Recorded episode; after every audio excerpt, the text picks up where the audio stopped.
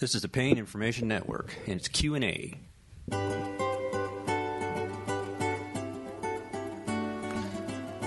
Hey, everybody. Welcome back.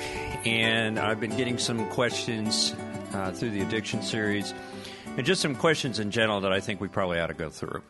And if you have a question, uh, pain information dot com, and send me a question of uh, your choice, and I read them all, and I'll try to get to it and uh, answer your question live, or sometimes I email folks. Uh, I don't mind doing that at all. I try to keep everything confidential. It needs to be confidential, and if you want me to do more, let me know. Medical information, it's not meant for medical treatment. It's just for information and to help you find resources.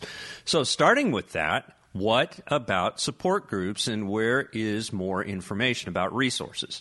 Well, you heard me talk uh, a little bit about SAMHSA. It's really not SAMHSA. It's S A M H S A, Substance Abuse and Mental Health Services Administration. That's w w w dot S A M H S A dot gov or one eight seven seven S A M H S A seven. That's one eight seven seven, seven two six, four seven two seven. And I'll put these on the page. I'm due to put some stuff on the on the page and some of these resources. But you can get them uh, from SAMHSA in all sorts of uh, little booklets. Great resources. And we keep them in our uh, outpatient uh, treatment clinics so that folks can read about them. But I'm going to run through a few. Definitely not a complete list, and definitely there's more you can get. Um, so let's let's first start with your rights. You need to know your rights if you have a problem with substance abuse. All right, you can go to the internet. It's partners for recovery dot S A M H S A dot gov, and you click on resources. Okay, you can also order some of these publications at store dot S A M H S A dot gov forward slash product forward slash R dash U dash in dash recovery dash from dash alcohol dash or dash drug dash problems dash no dash your dash rights forward slash P as in Paul H S D one oh nine one. That's your government uh, efficiency in full display. All right. I the one I I, I love A A. Uh, and N A is a fantastic organization too. So I know they have their um, issues with some people, but put the little stuff aside and understand this A A, uh, Alcoholics Anonymous, uh, has been around since the thirties for a reason. Because it, it works for a lot of people. It's a good support organization. You leave your ego and your attitude at the door, and you get help. You could be sitting next to a doctor. You could be sitting next to a lawyer. You could be sitting next to a welder. It doesn't matter. Everybody's there for help. And so that's A A dot org. Okay, start there, because they have uh, they offer other things for recovery besides just alcohol. All right, so how about LifeRing? LifeRing dot org is good. And then Dual Recovery Anonymous, D R A online dot Q W K N E T L L C dot com. Phone number nine one three, nine nine one, two seven zero three. Okay. Methadone Anonymous. That's just, believe it or not, straightforward, methadone anonymous dot com. Treat National Alliance of Advocates for Buprenorphine Treatment. Yeah, this is another one. I can't believe it's so easy. N A A, B as in boy, T as in Tom, dot org. National Alliance for Medication Assisted Recovery. methadone dot org or two one two, five nine five. N as in Nancy, A M A, and Secular Organizations for Sobriety. Sobriety dot org forward slash home dot H T M L or three two three, six six six, four two nine five. smart recovery dot org or one eight six six, nine five one, five three five seven. Sobriety for Women, comma, Incorporated. women for sobriety dot org. All right, the Behavioral Health uh, Treatment Services Locator, and it's in, in English and Spanish, is eight hundred, six six two, HELP, and you're going to punch in four three five seven. And they have a hearing impaired uh, option there, too. find treatment dot S A M H S A dot gov. And that's a secure. That's an H T T P S. So remember that. All right, a number of free booklets you can get uh, from these organizations. And I'm, I'm taking this right out of a booklet. And they're very good at getting these publications out there. So you can get electronic access to a lot of these printed copies. store dot S A M H S A dot gov, or you can call that number I gave you earlier, one eight seven seven, seven two six, four seven two seven, and they're bilingual too. And they have a number of booklets I talked about, Motivation for Change, Faces of Change, we've talked a little bit about that, What Everybody Needs to Know about Methadone, Naltrexone, buprenorphine. They have different books there. Finding Treatment, okay?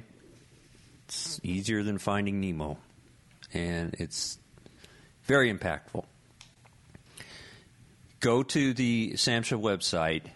That's find treatment dot S A M H S A dot gov, and there'll be a place you can type your town or zip code, and you'll receive a list of uh, treatment centers. You can also call one eight hundred, six six two, HELP, four three five seven. You can write them. I don't know anybody that does that anymore. one Choke Cherry Road, comma, Rockville, comma, Maryland, M D. That's two oh eight five seven. Often your social services organizations will know uh, where to go to, and you can go directly to the website of some of these companies that uh, are uh, big into buprenorphine, or you can go to you know places you can Google like Suboxone dot com and things like that. And you may actually even uh, have some resources with your physician's office, but I wouldn't hold my breath on that one. And so you want to stay sober. So you have to have options that you can get help. And the the one I want you to have tucked away in your wallet, your purse, or whatever, is a suicide hotline. And I, I don't think many people in recovery are suicidal, but there are those that could be. one eight hundred, two seven three, TALK, eight two five five. Now, your churches are also going to know of uh, different um, recovery strategies. There's one for Catholics, that's C A L I X, and Alcoholics Victorious, and that's uh, one for Christian Living and the like. Um, Faces and Voices of Recovery uh, that support local recovery efforts, and hope links dot net that has a lot of self-help uh, resources. There's also J A C S, that's uh, Jewish Alcoholics, and National Asian Pacific American Families Against Substance Abuse. And um, that's, I I don't have the website on that, but it's two one three, six two five, five seven nine five. A National Black uh, Alcoholics, or Alcoholism, I believe, and Addictions Council. And I don't have the number on that, but it's in Orlando, Florida. Salvation Army has a lot of uh, information. Uh, and self-management and recovery training through what's called SMART Recovery uh, is another option for some people. You're going to find your fit. Believe me, there's plenty of organizations out there. You will find it. one eight six six, nine five one, five three five seven. Now, there's Women for Sobriety. I don't have a web U R L, but here it is, two one five, five three six, eight zero two six. So vocational and job training sometimes is important. Um, we've had our bumps in the road, and we want some jobs training or maybe some information in that regard. And it's usually run through the state, but use the uh, national number at two oh two, two four five, seven seven zero zero. All right, that's a pretty good start. Uh, I I think you should pretty much start simple and straightforward and start networking. That's hard for some people. If you don't like go to groups, well, you don't have to go to groups. You know, you can start off with many of these other resources and just gimbal on through them. And you'll find the uh, resource that you need. And it might be very personal, or you might need the support of a number of individuals. And that's where A A has a sponsor for you. And that sponsor is usually it's your lifesaver. You will call, you will get the help you need, uh, non-judgmental, and uh, I think most people find A A and N A uh, one of the best first steps. But arm yourself with knowledge. That's a, that's the best advice anybody can give yourself. All right, does my uh, posture cause pain? There is a number of individuals uh, from different uh, different kind of runs of the medical field, uh, from chiropractic to physical therapy uh, to massage therapy, a number of different beliefs that certain things are certain things. I think it therefore it is. And very little evidence supports, and the methodology of some of the evidence is questionable. Does posture cause pain? Yeah, sure can. Obviously, you know, extreme posture is not natural. But you have to think of things as natural and unnatural. Some people have scoliosis, and that's them. They're going to need to be treated at extreme ends of the spectrum, but most of the time they can adapt, and they do adapt. However, if you start having an abnormal gait, you're interfering with your range of motion uh, simply because y- you can't go to extremes one way or your leg can't move correct another way. It can cause a secondary effect that uh, does cause pain. And so, yeah, it was it was contributory. Not necessarily the cause of the pain in a direct uh, cause-effect relationship, but a secondary effect. So, yeah, I believe in that. But what can we do about it? Sometimes we can't do a lot about it. We're going to have to accept the fact that um, there's an abnormal gait, uh, say, uh, from C P uh, and c- cerebral palsy, or that somebody has an extreme form of scoliosis or whatever it might be. You have a foot drop because you had a, an L five S one uh, uh, nerve root uh, injury, or somebody has had a traumatic injury with a pelvic fracture. Whatever the circumstance is, you can still be helped, but it's not simple. I think that if we try to simplify these problems by saying, well, it's your posture, we got to work on your posture, work on your muscles, to make your muscles uh, more uh, synchronized or balanced or whatever it is. You can do that, and you can probably help yourself to some degree, but it's not it's not a simple thing, it, but it is something that may be very contributory to your overall well health. So listen to the physical therapists, listen to the chiropractors, listen to everybody, put it together, and formulate what's natural for you, because there is not one thing that's going to be good for um, just everybody across the board. We're all snowflakes. Remember, we're all snowflakes. I see, saw this uh, device that's uh, it's a traction device. It's very expensive. They put you through protocols and the like, and they say they're we're going to take the pressure off your spine. And they show a lot of younger people that are now doing things. Well, the underlying word is younger. If you have degenerative components or actual uh, biomechanical problems, sometimes these gadgets, they just they just aren't for you. So know what you're getting treated with, know who's doing the treatment, and be a consumer. That's all I'm going to say about that for now. But does pro- does posture cause pain? The answer is uh, maybe, but it's qualified. Right, here, here's the next question. My doctor treating me for pain is not on the same page as my family doctor. I, I get this all the time. My family doctor thinks opioids are dangerous and wants me to get off these things. Yep, he's right. Opioids are dangerous. But opioids are no more dangerous than driving a car at seventy miles an hour, which we do every day.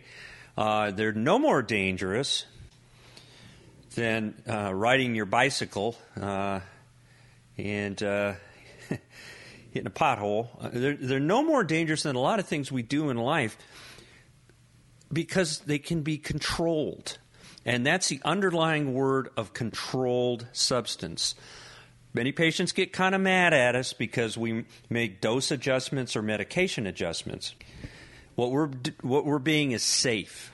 Sometimes the oral form of a medication is not right for you. Maybe a patch could take away some of the self-direction of care that that we see because you have legitimate need, you have pain, you need to be treated. Now, the prejudice of some physicians is there, and maybe sometimes it's well-founded. They may live in a community that's had a couple of pill mills. I, I get that. But if you have a legitimate pain problem and the relationship is between you and that doctor or that provider, and you are, you're following the rules, opioid consent, you're in drug screens, pill counts, all the things we've talked about, and your life is improving, your quality of life is improving, your function, your restorative sleep capacity, your ability to interact in the community. Well, isn't that medication helping you in all the right right ways? And what would happen to you if you didn't have that medication available? I know that, that medic- medications are not available to some people uh, for a number of different reasons. And they they struggle. And their quality of life is diminished. But when they're well-controlled and they're under the watchful eye of a well-trained individual that knows how to use these controlled substances, you know, get over the guilt. Just get over it. Those medications are fine. They may be not forever, but for uh, the current circumstance, if you're using them uh, in the right way, they're not going to hurt you. Uh, they're helping you. So, yes, listen to your family doctor or whatever this uh, individual was telling you. Be respectful. Understand that's an opinion. It's probably based on some uh, bad outcomes that he's had or seen, but it's an opinion. So don't let that wedge come between you and the patient-physician relationship. Discuss with you, this individual, I'm, again, respectfully, I believe these medications are helping me for these reasons. I, my pain uh, physician or my prescriber has talked to me and explain to me why he's using these medications, what to watch for, the side effects, and what we're going to do about that. I get my prescriptions every month, and I follow the pain clinic's rules or the prescriber's rules.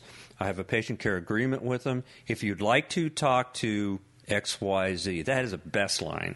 If you want to talk to X Y Z, I would love for you to do that so you can understand my diagnosis and the plan and the benchmarks, three, six, nine, twelve months. That's what you need, and that really helps. It's always about communication. I just uh, can't drive that home enough. It's not about getting angry. It's not about divisive uh, intertreatment uh, uh, provider relations. It's about communication. So um, keep that in mind, okay? Usually the overwhelming number of doctors that just want you to be safe and just want you to get better. That's all we want. We usually don't have an agenda at all. When we walk in the room, that's our goal. And I think I pretty much answered that. Okay, I'm on pain medication. Am I on this for life? Well, I just kind of touched on this. Uh, I don't know. Are you on antihypertensives for life? Maybe. Are you on diabetic medicine for life? Maybe. And what what is, you know, life all about? I mean, is it uh, a cancer diagnosis that, you know, is, is an aggressive um, form of cancer? You may be on medications for the rest of your life, but that's to help you. Or a less extreme example, you have failed back surgery syndrome, you are miserable, you have tried a stimulator, you have tried injections, and you find that the most conservative and straightforward way to get through the day is medications. Give them a run for a while. Usually, uh, with the exception of acetaminophen-containing medications, um, some of these pharmacokinetically long-acting agents uh, are very helpful and can be used for extended periods of time. Caveat, follow the rules. All right, next question. Where should I get my injection done? Now, a doctor wants me to go to a hospital to have it done, but I also know he does them in his office. And there's also a surgery center. Well, you're right. There's three different places you just mentioned. The office-based uh, interventional practice is fine. That's fine. I do eighty percent of my injections in the office. It's in a controlled, clean environment with high-tech equipment that is, I think, pretty much state-of-the-art, and an experienced staff uh, with, um, you know, every care taken uh, to give comfort to the patient and to uh, make sure the procedure goes well. Appropriate recovery and discharge instructions are given. Well, that's great. It's a low-cost environment. Uh, I think that hospitals are high-cost. The cost of the in- intervention could be many times more in a hospital. It's usually somewhere in the middle in a surgery center. The hospital and the surgery center have what's called facility fees that pays for the nurses, the lights, it pays for, in the sense of a hospital, sometimes other departments that aren't as profitable. And in the surgery center, it pays for supplies and all that sort of thing, as well as the hospital needs those supplies. The office, well, we sometimes get a site of service differential. We get a little bit more for doing it in the office, but it's overwhelmingly the most cost-effective place to get a procedure done. And that doesn't mean it's necessarily unsafe or not as safe as the other facilities. I will say this caveat that sometimes uh, patients' health or their uh, concomitant diseases or diagnoses uh, makes us want to take them to a facility with more resources. I will say that. And if we use sedation, uh, it's my feeling that that should be done in a hospital or a surgery center. It's just um, w- with abundance of caution. Some people use sedation in the office, and there's no problem with you taking a Valium or something like that before you have your procedure. But remember, this is so important. Sedation does not replace technique. These procedures should not be painful. And if they are, why are they? They should maybe be just a, a scant uncomfortable, the local goes in or something like that. But that does not mean you use high-dose sedation or opioids to make a bad technique um, acceptable to the patient. A lot of these sedating medications like Ver- Versed, sometimes Valium and the like, they cause amnesia, and they cause amnesia for the procedure, and that's one of the reasons we use them. But that should not replace good technique, local anesthetic. Um, and I think you get the picture. When I teach the courses that I teach, I all, always say that. I always tell folks that if you're using local anesthetic and you're using it properly and safely, you should just feel pressure from these procedures. And lack of technique and overuse of sedation and opioids to get through these procedures should make you rethink Uh, about getting more training, or, sh- or or should you be doing them? Some people just, I don't know, some people just aren't aren't great at swimming, and some people aren't great at injections, and some people aren't great at other things. But, you know, it's it's all about the fact that you find the right provider that you're comfortable with, and if they're having uh, these interventional procedures, it should be M D D O. It should be a physician. Uh, these are these are procedures that require training. Okay, um, I think that's pretty much going to wrap it up. And I uh, would love a review at iTunes if you do that. Uh, maybe subscribe to us. It helps us rank, helps other people find us. I appreciate your listening. And uh, any feedback, uh, I, I really appreciate that feedback. And I'll get back to you. All right, have a great week.